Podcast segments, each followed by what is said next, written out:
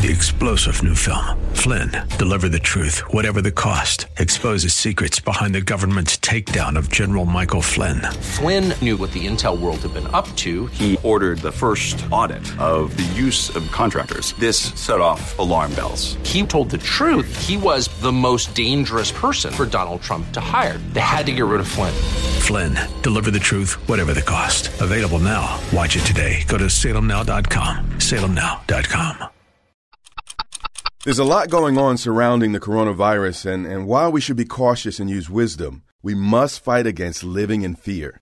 In times of crisis, you know, stress can wreak havoc in our minds and bodies if we let it. Don't get me wrong, fear is a natural emotion, but through God's word, we have power to overcome it. 1 Peter 5 and 7 teaches us to give all our worries and cares to Him because he cares for us. 2 Timothy 1 and 7 reminds us that God has not given us a spirit of fear, but of power and of love and of a sound mind.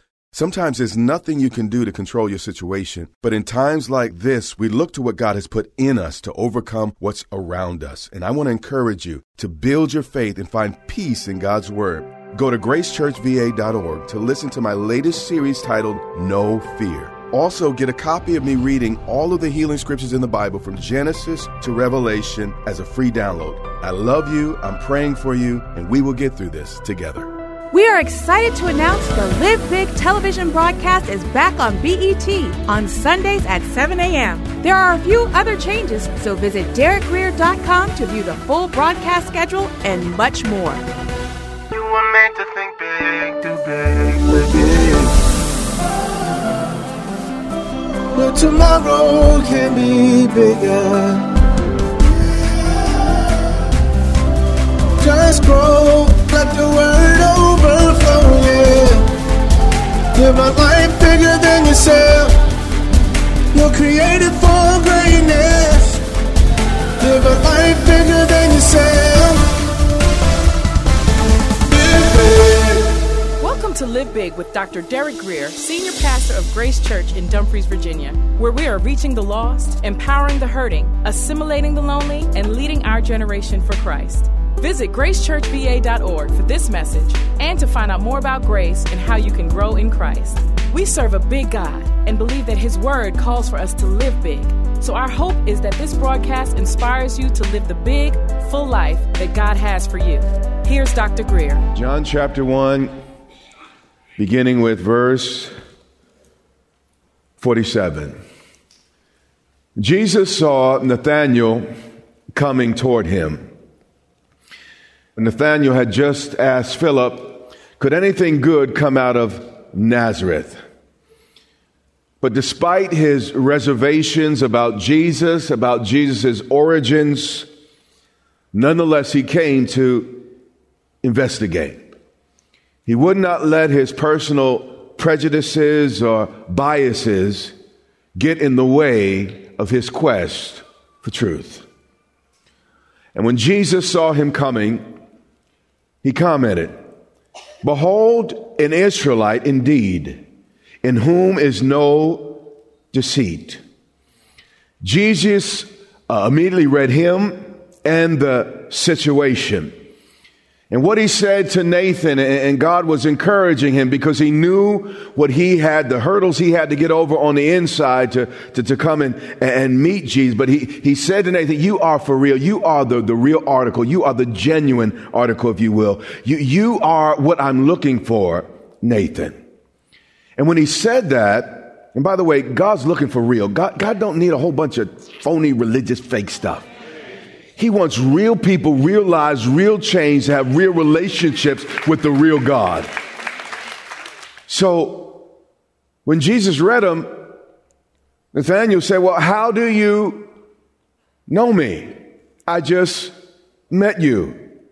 And Jesus answered him, Before Philip called you, when you were under the fig tree, I saw you. Now, many of us may not know this because we're not Jewish and we don't live, you know, uh, a couple thousand years ago. But sitting under a fig tree was a Jewish euphemism for studying and meditating on the scriptures. Often people would read under fig trees. And again, a fig tree was different than a synagogue. So it was your personal time of of devotion. And what I want to say here, and, and I think it's important to, to see in this scripture, God always sees and God always rewards our sincere study of the word. Nathan was a student of scripture. He was really seeking God. And what he was saying is, I saw you as you pursued me. I, I knew you searched for, you know, where the Messiah would come in the scriptures. And, and he said, you know what? It doesn't come out of Nazareth. In fact, it comes out of Bethlehem. And, and, and he understood that, you know, he was a student and, and he rewarded it, even though he didn't have it all right. And the Bible said that the Messiah would be born in Bethlehem. Didn't say he'd live there forever. But, but still, even though he didn't get it all right, Jesus honored him and he met him in this moment.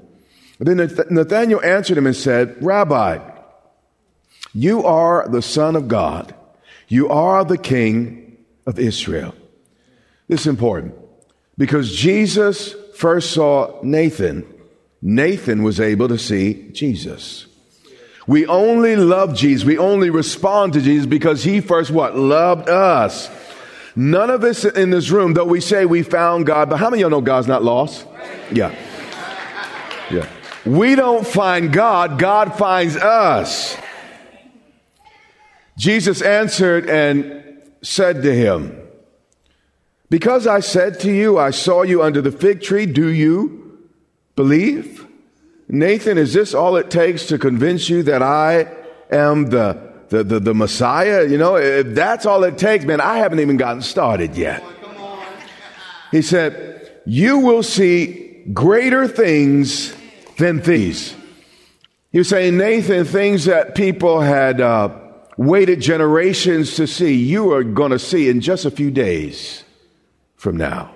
John 2 and 1. He's picking up from where we just left off. The scripture says on the third day, just three days after meeting Jesus, the miracles began. You see, in this new season that we're entering in, it's not going to be about a whole lot of time. It's just going to be about people who can believe, people who can follow, people who can trust. You hear what I'm saying?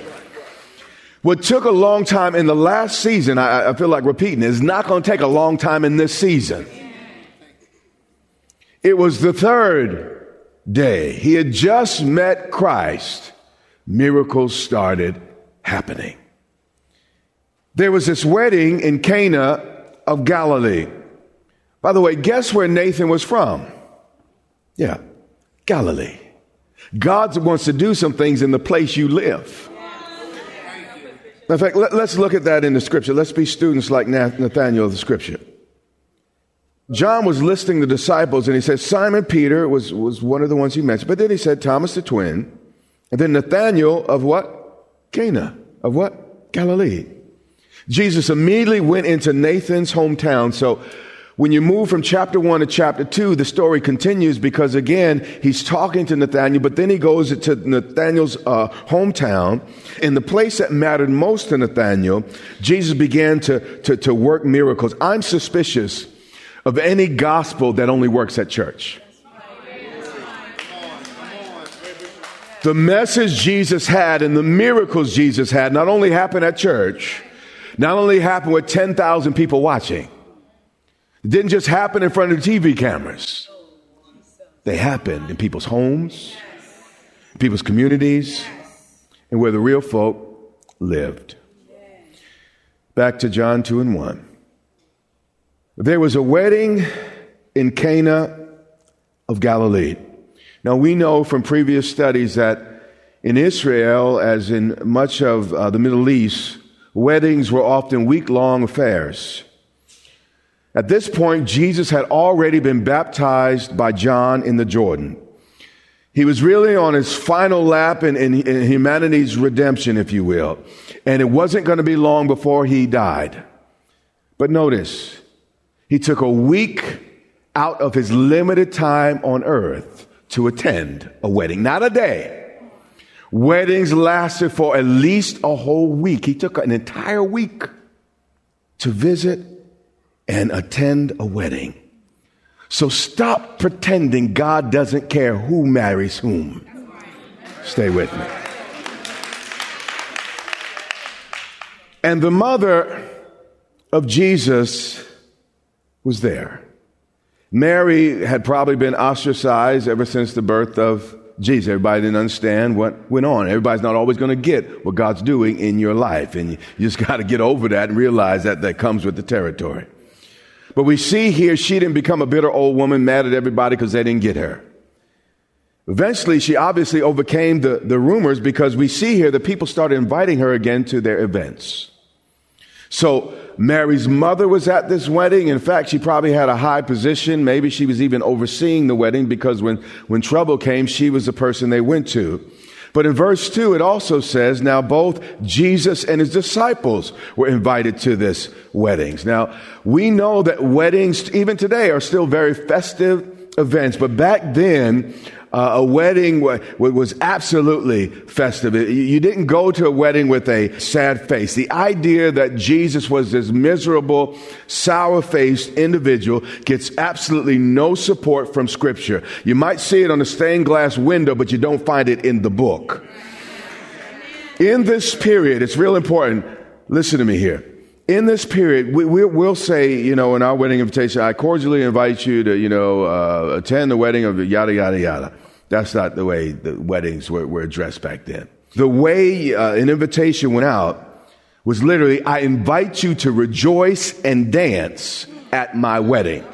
You did not just sit down and attend. That was rude. You rejoiced and you what? Dance. So according to scripture, Jesus not only laughed, he what? Danced. That's going to mess up some of your religion. You hear what I'm saying? Matter of fact, when you study a little closer, if you were a special guest of the bride or bridegroom, they would ask you to come dance a solo. I wonder what Jesus might have danced like. I wonder if it was syncopated or a little cool like that. I don't know how he did it.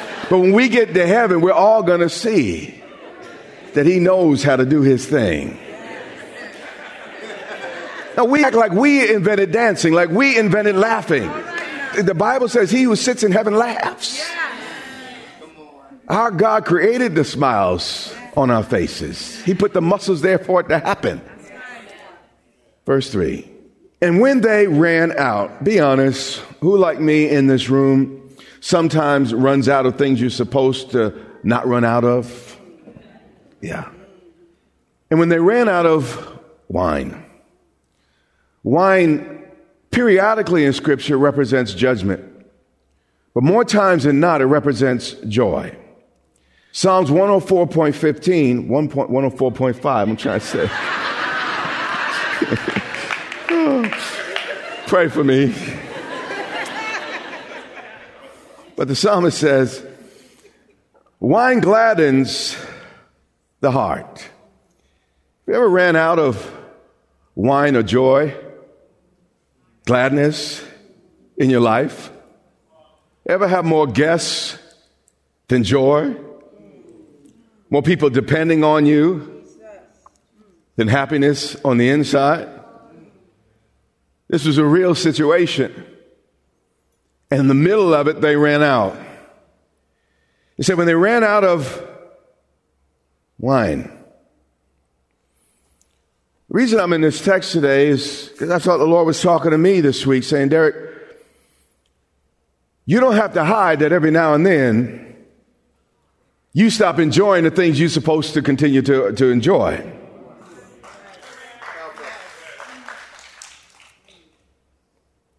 What do you do when you find yourself in a moment in life where you're just not happy anymore? The next verse tells us. The mother of Jesus said to him, obviously, the host had confided in Mary. You see, the host was not like many of us. She didn't pick up a cell phone and give Pookie and Ray Ray a call. But they took their problem to someone they knew who had a relationship with Jesus. What do you do when you run out of wine? What do you do when you're doing what you're supposed to do? I mean, you're supposed to have weddings. You're, you're supposed to take care of the people around. But what do you do when it's not fun anymore? Everybody needs somebody to talk to. So they immediately turn to Mary. In this culture at this time, it was a disgrace to run out of food, any of the beverages, or anything needed at a wedding. And because they ran out of wine, this family would become a laughing stock. People would make fun of them. They would become the butt of jokes, all because of this incident. So for this family, a whole lot was on the line. The scripture still says they have no wine. Mary recognized they no longer had what they used to have. And the host was afraid that people might find out. Have you ever been in a situation you no longer have what you used to have and you're afraid that people might find out? But they brought the issue to the right person. And this person didn't go and tell everybody. She brought it to Jesus. And then Jesus responded to her Woman, how many in this room are from a family like mine? And you know that any conversation that begins with you and your mother, with you beginning by calling her woman, typically doesn't end well. Yeah. Now, in this culture, this statement was not particularly offensive like it is in ours. But Jesus was clearly, yet politely, distancing himself from mama.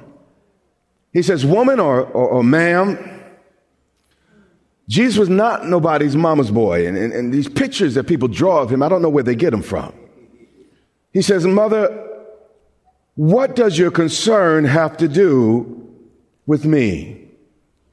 Ma, I, I recognize you still see me as your baby boy, but I've stepped into a new season in my life. Ever since Jordan, I'm no longer just, you know, the, the guy in the shop. I'm, I'm, I'm, I'm not the son. I, I have been announced as a Messiah. I'm now in my office. You know, this is the challenge sometimes I have with people. This is why sometimes I got to be careful about friendships and relationships because people can't always distinguish. Because when people start knowing me as Derek, they can't receive Bishop anymore. They just think, you know, I'm being, no, no, no. That, when, when I speak from my off, that's a whole different thing. So, so sometimes I can't even do that. I, I got to always be Bishop because you can't ever handle Derek and you can't switch in between. I feel like I'm ministering to myself a little bit this morning. So the, ch- the challenge here is familiarity. She knew the person, but she had to learn to honor the office. She's like, I changed your diaper. I burped you. And he's like, Jesus had that. He did have a diaper. He didn't need to be burped. He became a human being like one of us. He knows everything that each of us goes through. And sometimes you can know a person too well and so well that you can't hear him anymore. So he says, Ma, I got to push you back a little bit. My hour has not yet come. Ma'am, my miracles have meanings.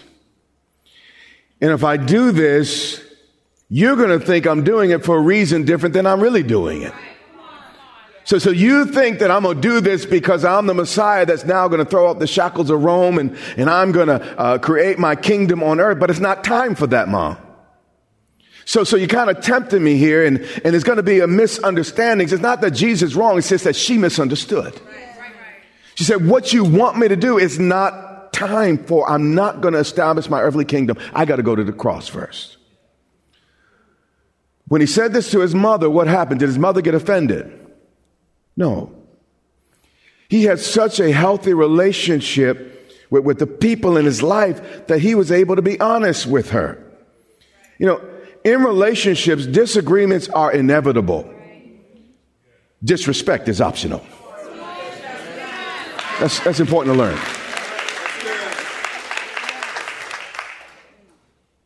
She said to the servants, she, she when, when, when he checked her, she backed up and said, okay, you're the Messiah, and I'm going to treat you like the Messiah. So she turned to everybody else and said, Whatever he says to you, do it. Mary has just given you the single greatest key to maintaining a great relationship with Jesus. Find out what he wants you to do and just do it. If he asks you to do something, the only follow up question is listen, Jesus, you want me to jump? How high do you want me to jump? That's the only follow up question.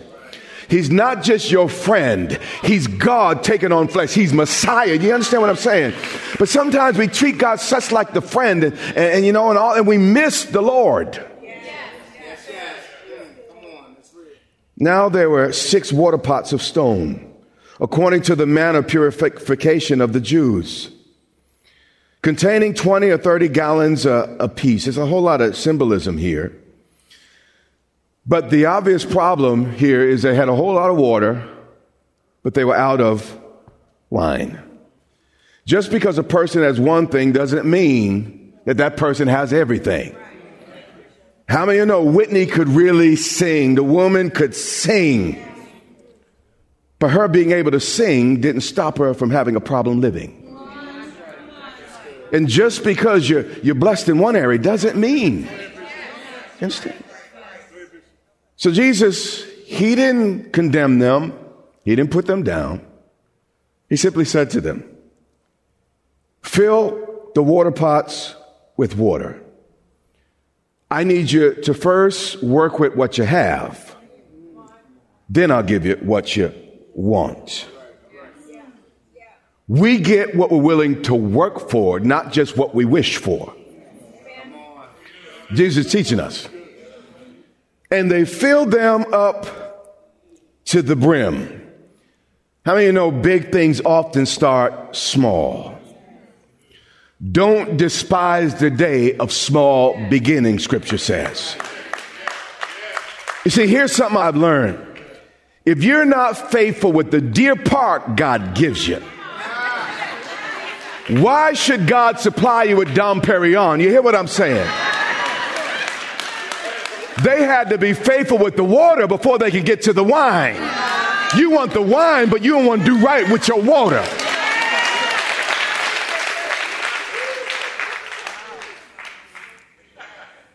And he said to them, Draw some out now. The wedding guest, uh, uh, host, actually, forgive me, didn't realize that they already had most of what they needed.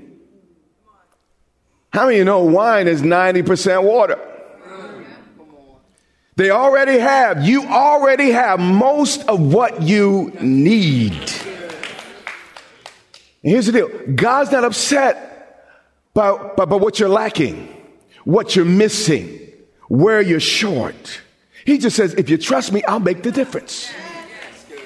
And a lot of times in life, God said, Derek, bring me the water and if you bring it to me, I'll make it into something it's never been and never could be without me. It does not help God for you to deny what you do have. It's not humility to say you're nothing when you're something.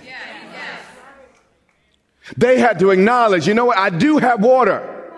And God said, well, bring me what you do have, and I'll give you what you couldn't have otherwise. But you got to admit what you got before you can get what you want. And take it to the master of the feast. He's given clear directions now. He's Lord of the universe. He's not just a wedding guest now. And he, he's in his office, and mama recognizes that. The Bible says, and they took it. I don't know if the miracle happened when they drew it or when they took it. All I know is that when they obeyed, it happened. I don't know exactly when God's going to show up in your situation. All I know is when you finally obey, whether it makes sense or not, when you finally obey at some point on the way, it's gonna happen. You've been listening to Live Big with Dr. Derek Grier, the radio broadcast ministry of Grace Church in Dumfries, Virginia. It is our sincere prayer that you are blessed and empowered to live big. Listen to this message and much more from Dr. Grier for free at gracechurchva.org. We also invite you to join Dr. Grier and the Grace Church family here in Dumfries, Virginia, not far from Quantico Marine Base. We would love to meet you and have you join us for worship, teaching, and fellowship every Sunday and Wednesday. Get directions, service times, and much more at gracechurchva.org. That's our time for today. Join us weekdays at this time for the teaching ministry of Dr. Derek Grier. And remember, until next time, live big.